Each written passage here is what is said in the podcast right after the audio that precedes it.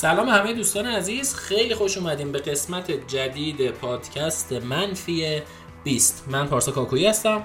سلام، منم هومان قاسمی هستم. خیلی خوش اومدین. امیدواریم که حالتون خوب باشه. منفی 20 یه پادکستیه خاطره محور در رابطه با خاطراتی که برای من و پارسا توی محیط کاریمون و تجربه های کاریمون اتفاق افتاده. پس در نتیجه راجع به محتوا صحبت نمی کنیم، راجع به راه های رسیدن به محتوا هم صحبت نمی کنیم. در خدمتتون هستیم.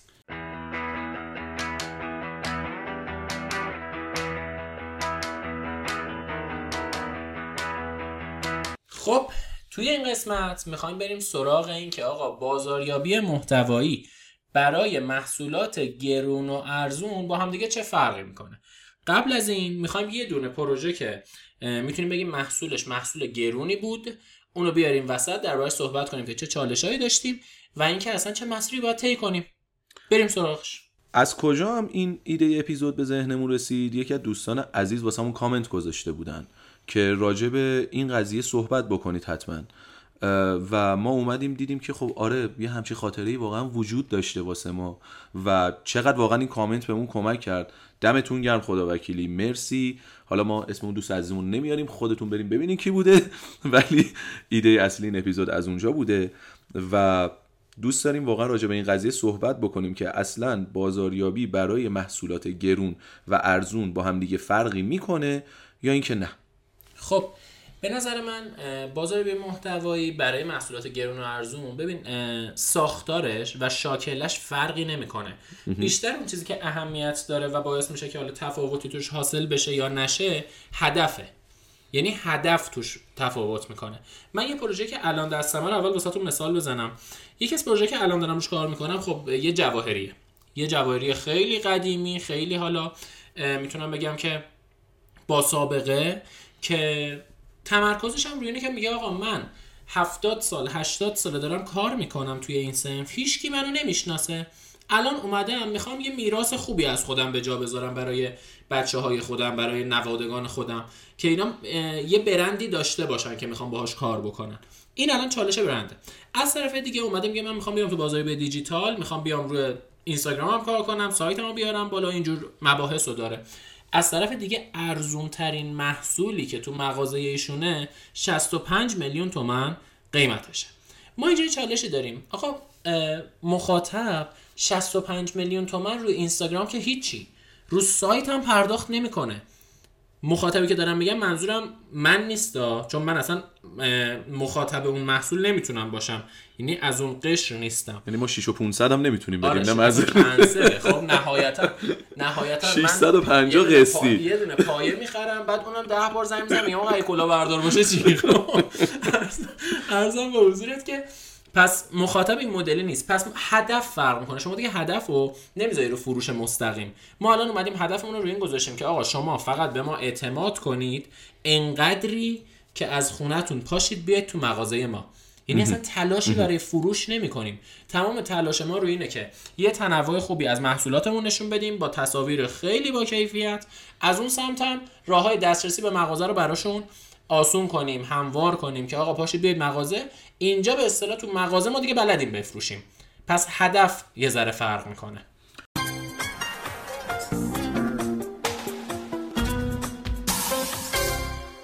اسپانسر این قسمت از پادکست منفی 20 آژانس دیجیتال مارکتینگ ادوایسه.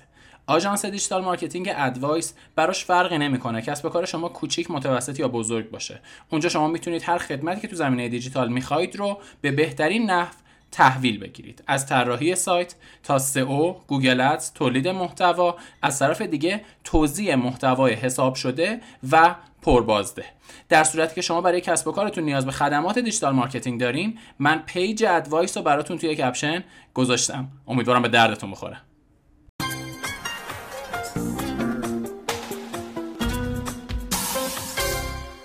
میدونین اینجور مدل بازاریابی برای اتفاقا افرادی که وسعشون نمیرسه یه سری در واقع جنسایی به این شکل رو بخرن، امکان شیر شدنش هم بیشتره. اینو من تجربه کردم. الان مثلا میگم چند نفر رو شما میشناسین دور و برتون توی حالا چرا تو دنیا هستن، چرا تو ایران، که مثلا ماشین بنز لوکس داشته باشن ولی بیشترین تعداد شیر و لایک و این چیزا زیر در واقع خود مثلا پیج بنز، مرسدس بنز توسط همین افراده. یا نمونهش خود بنده، مثلا من خودم مرسدس بنز ندارم، فکر نمی کنم هیچ وقتم بتونم بخرم، ولی تمام عکساشو لایک میکنم، حتی برای دوستان میفرستم، چون اون حسی که پیج مرسدس بنز منتقل میکنه رو دوست دارم و اون حسه خیلی برای من مهمه. به من ممکنه نتونم هیچ موقع مثلا مازراتی بخرم، ممکنه نتونم هیچ موقع یه جواهر گرونی بخرم، ولی ممکنه همون پست رو برای دوستام شیر بکنم، به خاطر اینکه اون حسه رو واقعا دوست دارمش.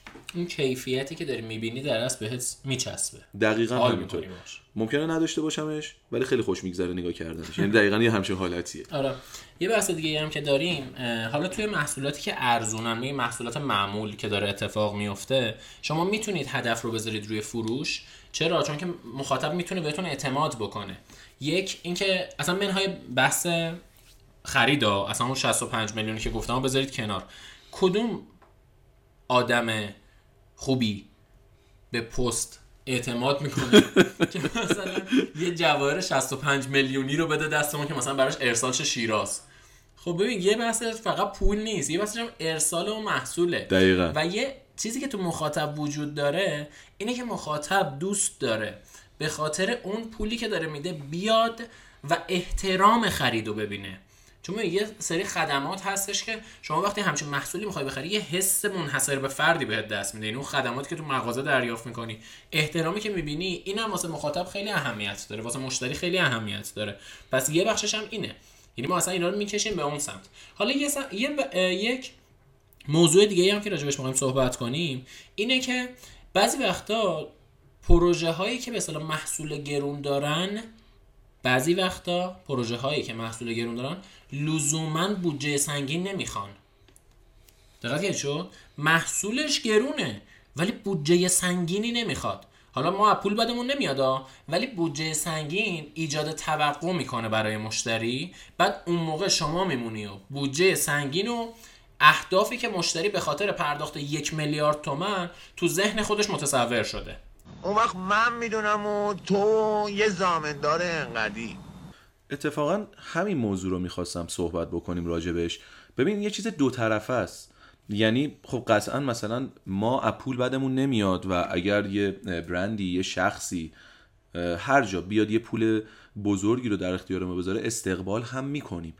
یه طرف دیگه خود اون صاحب کسب و کاره که میگه آقا چون من برندم لوکسه، چون مثلا برندم گرونه، پس باید پول زیادی هم خرج بکنم برای تبلیغات، در صورتی که به نظر من اینجوری نیست. به میگه تجربه‌ای که ما داشتیم، تجربه مشترک هم بود در واقع من و پارسا، یه برندی اومد که خب این برند لوکس بود، میگم مجددا میگم اسمشو نمیگیم، فقط کانسپت رو در نظر بگیرید که من داشتم میزنم تو سر خودم موقعی که از جلسه اومدیم بیرون. چرا داشتم میزنم تو سر خودم؟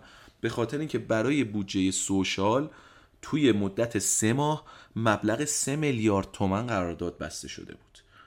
چرا میزدم تو سر خودم؟ چون نمیتونستم اون بودجه رو خرج کنم. چی کار باید میکردم؟ و شما ببین از یه طرف خب اون کسی که این پولو داده بود، صاحب کسب و کار، قطعا توقع داشت که آقا من 3 میلیارد تومان دادم، پس دیگه باید همه کار برام بکنین. و راستم داشت میگفت. و از یه طرف دیگه من اینجوری بودم که الان چی کار باید، من چجوری اینو خرج کنم؟ ببین اگه یادتون باشه راجع به توی تقویم محتوایی و فرمای محتوا تو این زمینه صحبت کردیم که اوکی ویدیو خیلی فرم خوبیه، منم میتونستم مثلا میگم اون موقع 100 تا ویدیو درست بکنم، 100 تا ویدیوی تاپ. تیم تولیدم آیا میتونست همچین کاری رو انجام بده؟ چند تا باید عکس میگرفتم؟ و اینا دارم میگم این صرفا سوشال بودا دوستان، واسه سایت نبود. چند تا باید مسابقه برگزار میکردم، چقدر باید پست گرافیکی تولید میکردم، گیف موشن تولید میکردم، موشن تولید میکردم تا اون بودجه خرج بشه.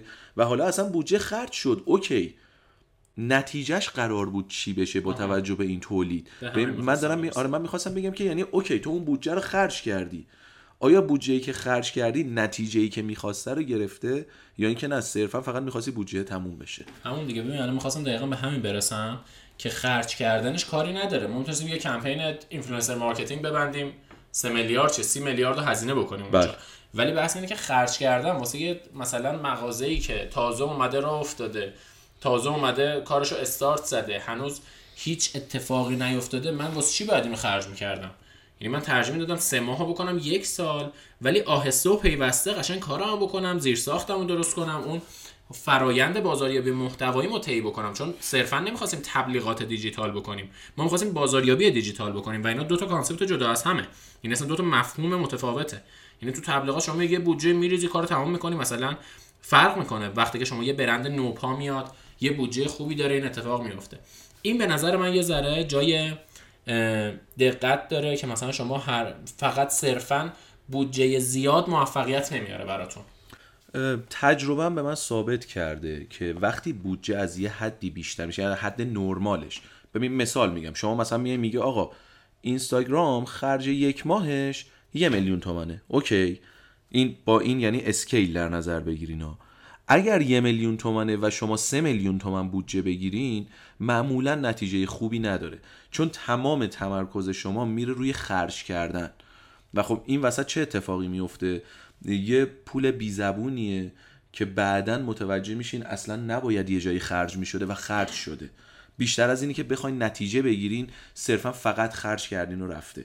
میگم این اتفاقی که برای ما افتاده ها، یعنی جزء پروژه هاییه که ما شکست خوردیم توش رسما. بماند که نتونستیم کامل اون پول رو خرج بکنیم، چون در عین، چون پارسا گفت دیگه، میتونستیم خرجش کنیم، در عین این که دوست داشتیم خرج بکنیم میخواستیم نتیجه هم بگیریم ولی توانش رو نداشتیم و جزء پروژه هایی بود که هنوز جزء شکست ها حسابش میکنیم و واقعا اگه کسی بودجه زیاد میاره جیغ میزنیم از این به بعد. خیلی در این حد شده. ببین یه مثلا جایگاه برنده، یه چیزی هستش که آیه فرهانی همیشه میگه که خلاقیت بیجا مانع کسب است. بله. ببین برند کسب و کار، برند که نه، اصلا من این کلمه بدم میاد از این کلمه برند. این برند وقتی شما به هر کسی میگی برند یه فاز چیز میگیره. این کسب و کار وقتی میاد یه جایگاهی باید اول پیدا بکنه، یعنی شما همینجوری نمیتونی یهو بیای شلوغش بکنی. اگه خلاقیت، شاید الانش خودت میپرسی خب خلاقیت به خرج میدادین، مثلا سناریوی خلاقانه درست میکردین، کار محتوای متفاوت و اینا، ولی ببین من اگه خلاقیت به خرج میدادم واسه کسب و کاری که هنوز رو پاش نتونسته وایسه اصلا معنی نمیداد. چرا؟ چون 10 برابر بهتره اون رقیب من میرفت انجام میداد. یعنی فقط از من ایده میگرفت، فقط کافی بود یه پیج رو رصد میکرد، از ما میتونست ایده بگیره خودش بره بهتر از اون انجام بده. از یه سمت دیگه هم که ما جایگاهی نداریم. پس خیلی مواظب این بحث خلاقیت هم باشید همیشه. اول ببین، من فکر کنم تو یه بار دیگه توی این پادکست بهش اشاره کردم، شاید هم نه، شاید تو کلاس هم اشاره کرده باشم. ما میگیم 2 تا نوار داریم توی فرآیند تولید محتوا و کلا ایده پردازی. ما 2 نوار داریم، 1 نوار امنیته، 2 نوار خلاقیته. شما تا وقتی کسب و کار رو نتونی به نوار امنیت برسونی، یعنی استیبل نشه، پایدار نشه وضعیتش، نمیتونی سراغ خلاقیت بری. اول باید مثلا رسانت رو قشنگ بیاری، یه مخاطبی رو جذب بکنی که اونا پیگیرت باشن، یک سری اهداف اولیه رو به دست بیاری، یک سری اهداف اورنس تو، برند اورنس تو ایجاد بکنی، بعد بری سراغ نوار خلاقیت. اگه زودتر از اون باشه مطمئن باش که فقط هزینه داری میکنی. نه دیگه، نمونه بارزشو میتونیم اون اسم ببریم دیگه، خودمون که کار نکنیم، صرفا مثال بایا. ببین اگه یادت باشه، فکر کنم خیلی وقته، شاید خیلی اصلا اسمی ازش نشنیدن، اون اول اومد با یه هزینه‌ای که اصلا نمیدونم چقدر، قطعا خیلی خیلی زیاد، یه سر و صدای خیلی زیادی کرد ولی کاملا گذرا بود. و الان اصلا کسی رو توی جامعه نمیبینی که راجع به بایا صحبت بکنه و خب واقعا اون هزینه چی شده؟ اون هزینه کجا رفته؟ اصلا خود برند کجاست؟ و هدف چی بود اون زمان؟ بله. این خب چیزیه که یه هزینه خیلی زیادی بوده، قطعا میخواستن هم سر و صدا بکنن، ولی مطمئنم که استراتژی که پیاده کردن استراتژی درستی نبوده. توی مدت چندین ماه کوتاه دیگه همه زندگی ما شده بود بایا، به قول خودشون همه جا میدیدیمش، بعد یه دفعه کلا نیست. آره. مثالش هم زیاده ها، الان همین الانش هم مثالش زیاده، همون کلمه برند که دوستش نداری. آره. یه سری برندها دارن همین کارو انجام میدن و خب نمیدونم، امیدوارم که فقط کلمه بایا یادشون بیفته که چجوری دارن خرج میکنن و سال بعدشون رو هم ببینن. خیلی هم عالی، به نظر من حرف خوب زدیم. آره، خودم خوشم اومد. داره خوشم میاد. آره، کم کم از پادکست همینجوری ادامه بدیم پادکست قطع نمیشه. آره، امیدوارم که نکات خوبی براتون توی این قسمت بوده باشه. حتما برام کامنت بذارید، یادتون نره اگرم دوست داشتین پادکست رو دوست داشتین یه لایک بکنید، اون قلبه رو بزنید، ما خوشمون میاد، این عدد لایک میره بالا، ما دوست داریم. آره خوشمون، واقعا خوشمون میاد. دم همتون گرم، خیلی حال داد به خودمون که کنار شما بودیم. امیدواریم که واقعا به درد شما هم بخوره این پادکست و میگم حداقل اشتباهی که ما کردیم و شما نکنید. دوستتون داریم، زود برمیگردیم. دم همتون گرم. دمتون گرم. خداحافظ.